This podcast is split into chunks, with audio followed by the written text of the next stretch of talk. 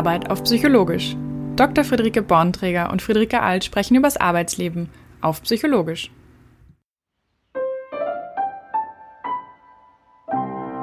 In diesem Podcast besprechen zwei Psychologinnen typische Situationen aus der Arbeitswelt. Was läuft gut? Was ist anstrengend? Warum? Und wie kann es besser werden? Wir arbeiten Anliegen heraus, um die es wirklich geht und teilen Fragen, Best Practices und Methoden. Herauskommt wissenschaftlich basiertes Know-how, das du direkt anwenden kannst. Thomas ist neu in seiner Führungsrolle und ist ratlos. Sie sind ein hochinnovatives Team, hatten erst gerade einen technischen Durchbruch und bekommen viel Anerkennung von Seiten des Managements für ihren Erfolg. Unerwartet wird ihm im Teammeeting vorgeworfen, dass er vor lauter Erfolg die Umsetzbarkeit aus dem Blick verloren hat und seine Teammitglieder permanent überfordert. Was kann er tun? Hi Friederike. Hi Friederike. Mich hat neulich ein Bekannter angerufen und mir seine berufliche Situation geschildert, so eine ziemliche, ähm, ziemliche Zwickmühle, würde ich sagen. Und das wollte ich dir heute mal erzählen und fragen, ob wir darüber sprechen könnten und du mir deine psychologischen Einsichten dazu ähm, geben könntest. Ja, klar. Sag, worum geht's? Es geht um Thomas. Thomas ist ein Bekannter von mir, der letztes Jahr, Ende letzten Jahres, die Teamleitung in einem RD-Team übernommen hat bei einem Mittelständler. Sein Team hat acht Mitarbeiter und sie entwickeln Komponenten für den Medizinbedarf, unter anderem für MRTs. Er ist selber Ingenieur, ziemlich ähm, liebt es, in, in, in technische Details abzudriften. Die Erfahrung durfte ich auch schon öfters äh, mal selber machen und kann sich eben wahnsinnig für die Technik begeistern. Ähm, dementsprechend ist er da wirklich komplett richtig in der Rolle und hat dann so ein bisschen erzählt, wie es läuft, seit er die Rolle übernommen hat. Ist auch seine erste Führungsfunktion und die ersten Monate liefen super. Die haben sich voller Begeisterung so reingestürzt in die Technik da reingefuchst und ähm, haben dann eben auch einen ziemlichen Durchbruch gehabt. Mhm. Also ähm, die Anfrage, die du hattest, kam von Thomas, der acht Leute führt in einem technischen Betrieb und RD-Abteilung, sagst du, also Research and Development, Forschung und Entwicklung. Und es lief total gut am Anfang und äh, jetzt sagst du, es gab einen Durchbruch. Worin besteht der? Oder hat, hat der mit, dem, mit der Zwickmühle zu tun? Ja, ein Stück weit schon. Sie hatten einen technischen Durchbruch, der dann dazu geführt hat, dass ähm, sie festgestellt haben, dass ihre Lösungen nicht nur für MRTs, sondern auch für diverse andere Bereiche angewandt werden können. Und dementsprechend. Also es ist noch toller, als sie dachten. Genau, es ist noch toller, als sie dachten, was ihn natürlich total begeistert und seine Mitarbeiter auch. Und dann ist er mit dieser Erkenntnis zum Management-Team gegangen, die auch wiederum sehr begeistert waren, insbesondere weil es eben potenziell Umsatz generieren kann und haben dann zugestimmt, dass sie sich auch in die Richtung vertiefen dürfen. Dementsprechend großer Durchbruch. Warum? Weil sie viel Management-Attention bekommen und eben an strategisch total wichtigen Themen beteiligt sind. Okay, also äh, die Arbeit hat sich gelohnt und macht auch Spaß, weil es irgendwie, irgendwie weitergeht. Ähm, wenn ich dir so zuhöre, denke ich gerade, wir wollten ja hier ordentlich gendern.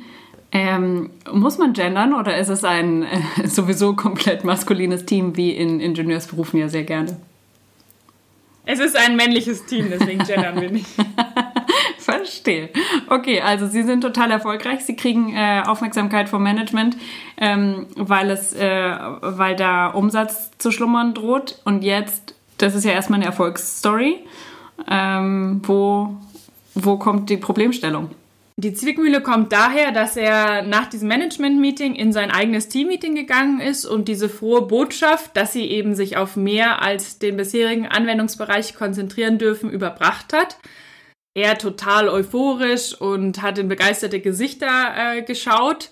Allerdings, als er dann komplett in die Runde geschaut hat, hat er gesehen, dass ein einer Mitarbeiter Franz ähm, absolut nicht begeistert war, sondern komplett ausgeflippt ist und ihn wirklich gefragt hat und richtig angegangen ist, hat gesagt, sag mal, hast du sie nicht mehr alle? Wir arbeiten jetzt schon zwölf Stunden am Tag. Wir sollen Urlaubstage abbauen. Robert geht gerade in Elternzeit und wir machen immer mehr und mehr und mehr. Und hat ihm dann gedroht, wenn es so weitergeht, dann bin ich bald weg. Okay. Also eskaliert in der Teamsitzung.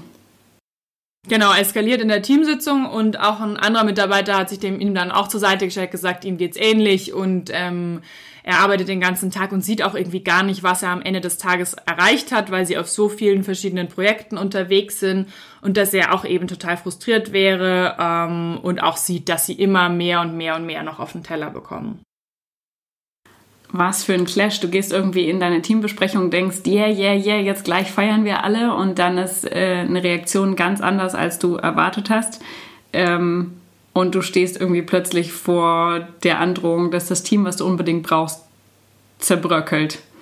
Ähm, also ich kann schon mir vorstellen, äh, in welche Richtung äh, die, die Frage geht oder das Anliegen, aber sag mal, also äh, was beschäftigt ihn denn am meisten oder was ist die Frage, die er an dich hat?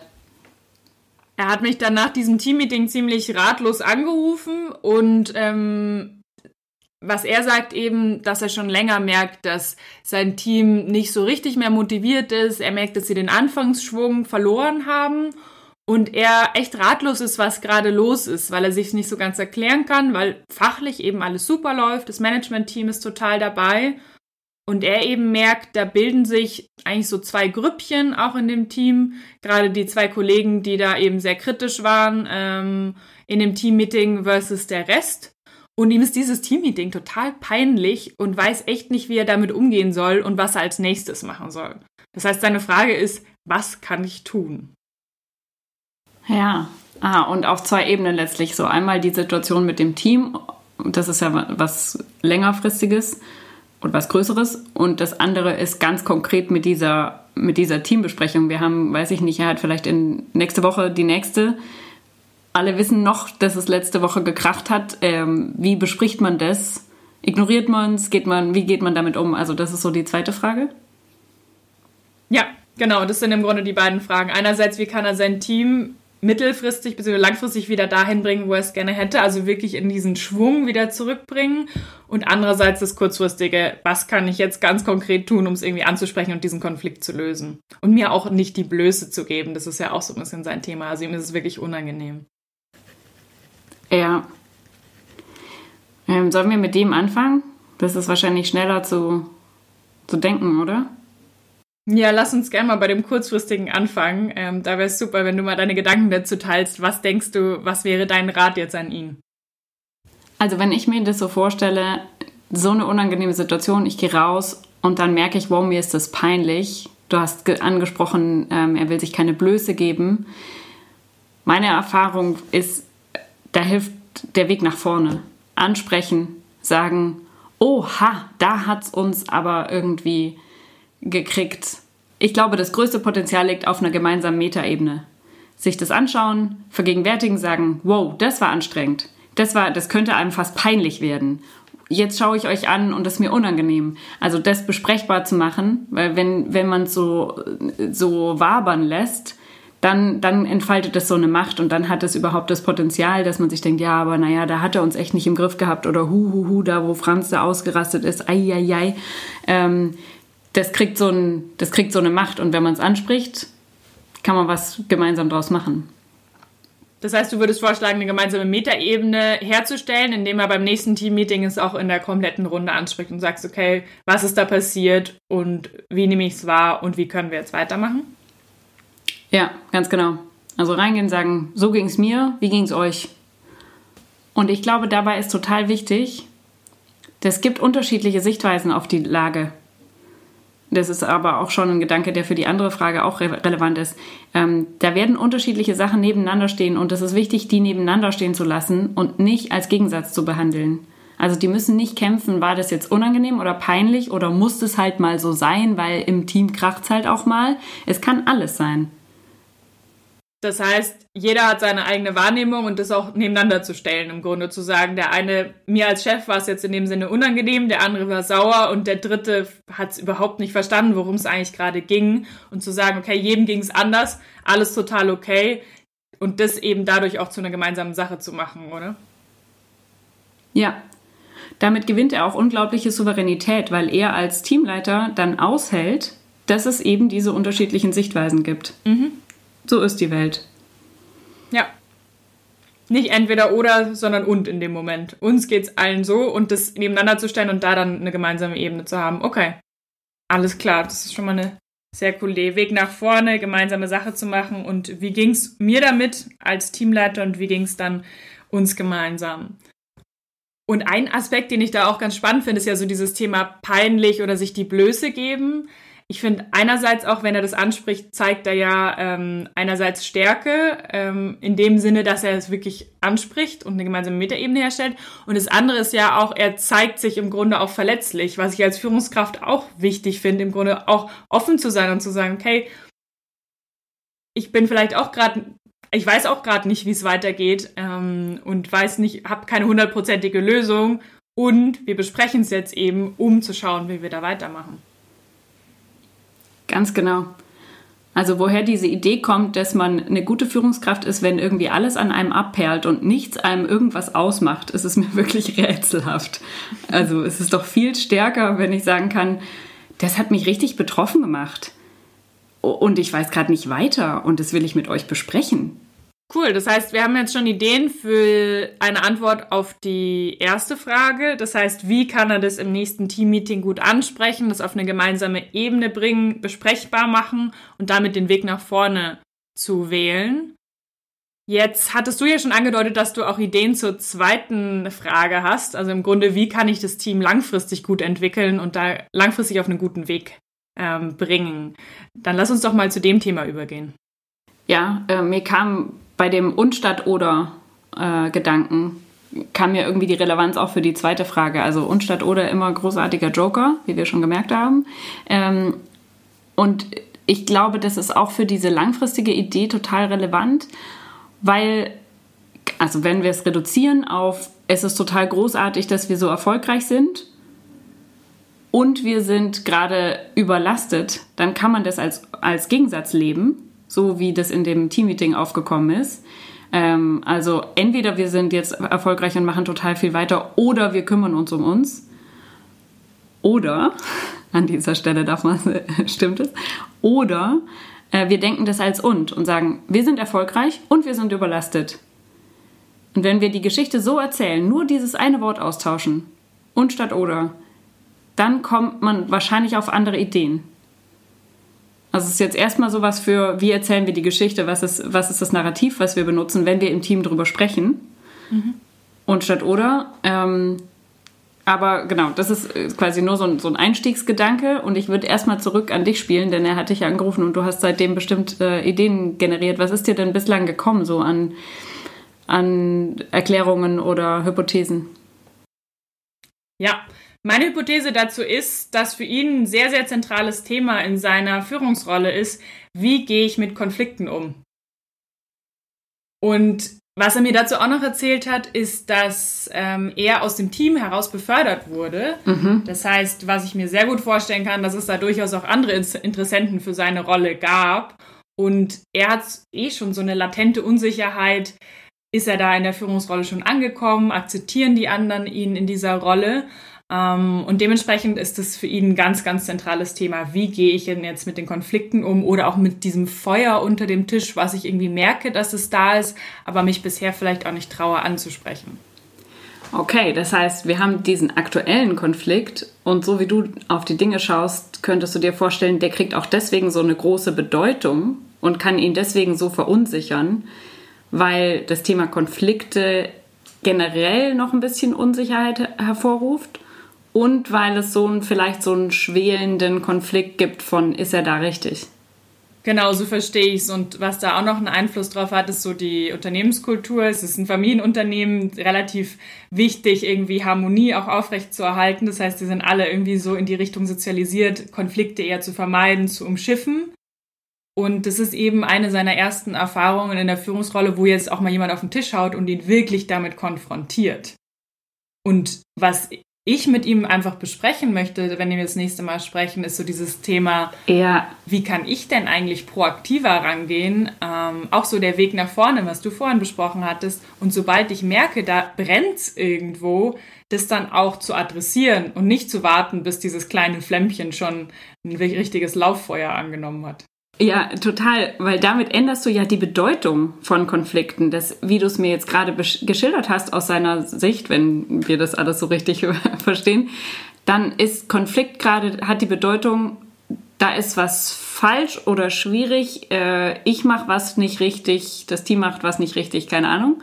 Und so wie du es jetzt gerade ansprichst und ihm in Aussicht stellst zu bearbeiten, ist Konflikt einfach was, was kommt und was wir uns jetzt anschauen und wo wir erarbeiten, wie man damit umgeht. Richtig, genau. Und das eben ja auch die Grundlage wiederum dafür ist, ist, kann ich denn überhaupt dem anderen vertrauen? Weil nur wenn ich in schwierigen Situationen ja auch mit dem anderen zusammengearbeitet habe, kann ich dieses Vertrauen dort auch in Zukunft haben, wenn ich wiederum in schwierigen Situationen mich im Team mit dieser Führungskraft oder mit diesem Kollegen befinde. Wie meinst du das mit dem Vertrauen? Also den Konfliktfall als, als äh, Möglichkeit, Vertrauen auszubilden? Genau, aufzubauen. Weil wenn ich immer das Gefühl habe, dass zwar irgendwas zwischen uns steht, aber es traut sich keiner es anzusprechen, dann glaube ich ja quasi oft nur einen Bruchteil dessen, was der andere vielleicht mir sagt. Und wenn ich aber weiß, dass die Person, wenn zum Beispiel Thomas was an mir stört, jetzt im Sinne von demjenigen, der es angesprochen hat, er will es schon auf den Tisch bringen, dann kann ich ihm ja viel besser vertrauen, als wenn ich immer denke, oh, da ist vielleicht noch eine Hidden Agenda, die er jetzt aber gerade nicht anspricht, um den Konflikt nicht aufzubringen. Ja, cool. Also so ein, so ein aufrichtig sein und das, was Franz gesagt hat, also der einfach sagt, sag mal, spinnst du, ähm, das nicht nur als Kritik und Aggression vielleicht zu sehen, sondern eigentlich als, als Wertschätzung.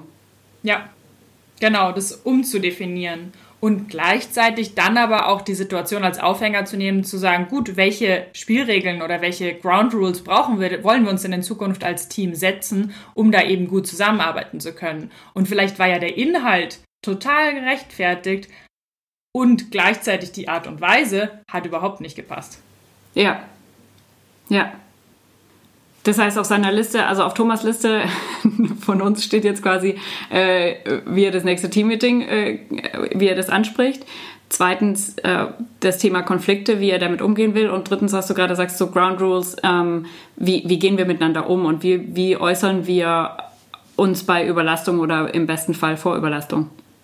Genau, richtig. Weil wenn ich ihn verstehe, wurde er so ein bisschen in diese äh, Führungsrolle auch reingeschmissen. Also er hatte da kein großes Onboarding, er hatte auch nicht so viel Zeit, sich darauf einzulassen und da irgendwie viel auch am Anfang zu machen. Das heißt, es gab jetzt auch keinen Startworkshop oder so, weil sie es kannten sich ja eh schon alle. Und genau dieser Schritt klar zu definieren, wie wollen wir denn zusammenarbeiten, was ist uns wichtig und was ist vielleicht auch anders als in der Vergangenheit, als ich eben euer Kollege war versus jetzt bin ich euer Vorgesetzter. Die Zeit wurde sich nicht genommen. Und das ist meine dringende Empfehlung an ihn, sich dafür auch die Zeit bewusst zu nehmen. Und das könnte ja auch ein guter Auslöser sein. Ja, und auch da hilft wieder die Metaebene, ne? das einfach zu sagen, ich habe gemerkt, dafür haben wir uns die Zeit nicht genommen. Das machen wir jetzt. Also sich so Luft verschaffen. Wieder, es lässt wieder seine Souveränität wachsen. Definitiv. Und ich glaube, die große Herausforderung ist, wenn man Franz jetzt auch noch in seiner Situation erzählt, ach übrigens, nimm dir doch noch mal einen halben Tag Zeit, um einen Workshop mit uns zu machen. könnte das für weniger Begeisterung sorgen, weil er ja noch eh schon das Gefühl hat, ich komme irgendwie zu gar nichts und es ist so wahnsinnig viel los. Und da würde ich dem Thomas auch empfehlen, wirklich einzusteigen, im Sinne sehr operativ zu sagen, gut, ich merke, wir haben viel auf dem Teller und auch dafür wollen wir diesen Workshop zu nutzen, um dann zu sagen, wie können wir denn da priorisieren und klar zu sagen, was ist denn wichtig und dringend und was sind denn andere Aufgaben, die wir eher nach hinten schieben können, outsourcen können oder eben auch fürs Erste weglassen. Ja. Ja, ich, da, ich stimme dir total zu. Da wird's, ähm, wenn er, wenn Thomas jetzt diesen Workshop vorschlägt, dann äh, muss er das mitbedenken dass es sich gerade so anfühlt, als wäre jetzt da noch ein To-Do auf der Liste. Und gleichzeitig wissen wir das oft, dass es sich einfach lohnt, jetzt einmal effektiv sich einen halben Tag rauszunehmen und zu sagen, okay, wie wollen wir es machen, weil danach wird es besser. Und da abzufragen, wer braucht denn was, damit wir weiterarbeiten können. Also explizit auf die Ressourcen im Team zu schauen und zu sagen, zum Beispiel mit einer Priorisierung, wie machen wir das als Team? Ja, da sprichst du einen total wichtigen Punkt an, das Team auch einzubeziehen in diese Entscheidungsprozesse. Weil momentan, so wie es klingt, hat Thomas ja ganz viel auf seinen Schultern und sagt, ich muss dies und ich muss jenes und ich muss es mit dem Management-Team abstimmen. Und die Frage ist ja, bei welchen Entscheidungen kann er die, das denn einfach gemeinsam mit dem Team entscheiden? Ja, was braucht ihr, auch die in die Eigenverantwortung zu nehmen, zu sagen, okay, was braucht ihr, damit es hier gut geht? Und das dann gemeinsam zu organisieren. Und auf die Art und Weise beantwortest du noch einen Aspekt, den du vorhin genannt hast, dass es nämlich so zwei Grüppchen zu geben scheint.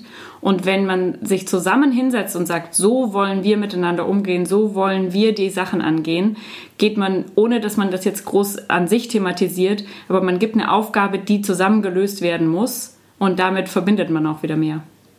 Vielen Dank, Friederike. Das waren jetzt echt nochmal sehr hilfreiche Impulse. Und was ich jetzt machen werde, ist mit Thomas nochmal zu sprechen, ihm unsere Hypothesen anzubieten und zu gucken, kann er was damit anfangen, geht es in eine gute Richtung, passt es auch zu seiner Lebensrealität und dann, wenn das der Fall sein sollte, mit ihm dann auch die konkreten Interventionen zusammenzubauen. Wunderbar, sehr gerne. Wenn auch ihr Situationen habt, die ihr psychologisch reflektiert haben wollt, dann meldet euch gern bei uns und beschreibt sie uns. Die entsprechenden Kontaktkanäle findet ihr in den Show Notes. Wir freuen uns von euch zu hören. Bis bald, macht's gut. Unser Gehirn steht auf Wiederholung. Deswegen nochmal komprimiert und zum Mitnehmen psychologisches Know-how aus dieser Folge. Erstens. Unangenehme Situationen wie Thomas Konflikt in der Teambesprechung tendieren dazu, uns zu lähmen. Lieber nicht drüber reden, ist aber meistens kein sinnvoller Impuls. Stattdessen der Weg nach vorn auf den Tisch damit. Was ist passiert? Wie war das für uns? Wenn ihr es besprecht, wird es zur gemeinsamen Sache und die Lösung, die ihr erarbeitet, hält länger. Bei einer solchen Reflexion werden fast immer unterschiedliche und auch widersprüchliche Eindrücke geäußert. Lasst euch davon, zweitens, nicht aus der Ruhe bringen. Der Joker für den eigenen Kopf ist und statt oder. Das Team von Thomas ist zurzeit super erfolgreich, Grund zur Freude, und gleichzeitig ist es am Rande seiner Kräfte. Grund für Franz, deutlich Kritik zu äußern. Genauso kann ein Konflikt anstrengend sein und euch gleichzeitig nach vorne bringen. Und statt oder. Drittens. Bei Konflikten lohnt es sich, genauer hinzusehen. Worum geht es wirklich? Friederike hat die Hypothese, dass ein Grund für Thomas Konflikt Unsicherheit mit seiner Rolle ist. Darf er da sein, wo er ist? Und kann er das mit dem Führen schon? Solche Themen lassen sich bestens mit einer oder einem Coach bearbeiten. Mit dem Team lohnt sich im Konfliktfall ein gemeinsamer Workshop, in dem ihr die Steine, die so ein Konflikt darstellt, gemeinsam aus dem Weg räumt. Interessanterweise ist es nämlich nicht der freie Weg an sich, der gute Zusammenarbeit ermöglicht, sondern das gemeinsame Ausräumen von den Steinen. Warum? Weil diese Erfahrung das notwendige Vertrauen generiert. In einem solchen Workshop könnte man auch, viertens, nach vorne schauen und gemeinsam erarbeiten, was sind unsere Ground Rules? Wie äußern wir Kritik? Wie melden wir unsere Bedürfnisse, unsere Grenzen an, bevor es knallt? Zu wissen, wie du sowas ansprichst, ist dem Harmoniebedürfnis sehr viel zuträglicher, als tapfer durchzuhalten. Besprecht gemeinsam, was ihr in Zukunft braucht. Vielleicht ja gemeinsame Prioritäten. Mit der Eisenhower-Matrix könnt ihr einordnen, was für euch dringend bzw. wichtig ist und daraufhin entscheiden, was ihr tut und was ihr sein lasst. Macht es euch zur Gewohnheit, das regelmäßig zu besprechen. Mit einem Mal drüber reden ist das nämlich noch nicht getan. Das war's auf Psychologisch.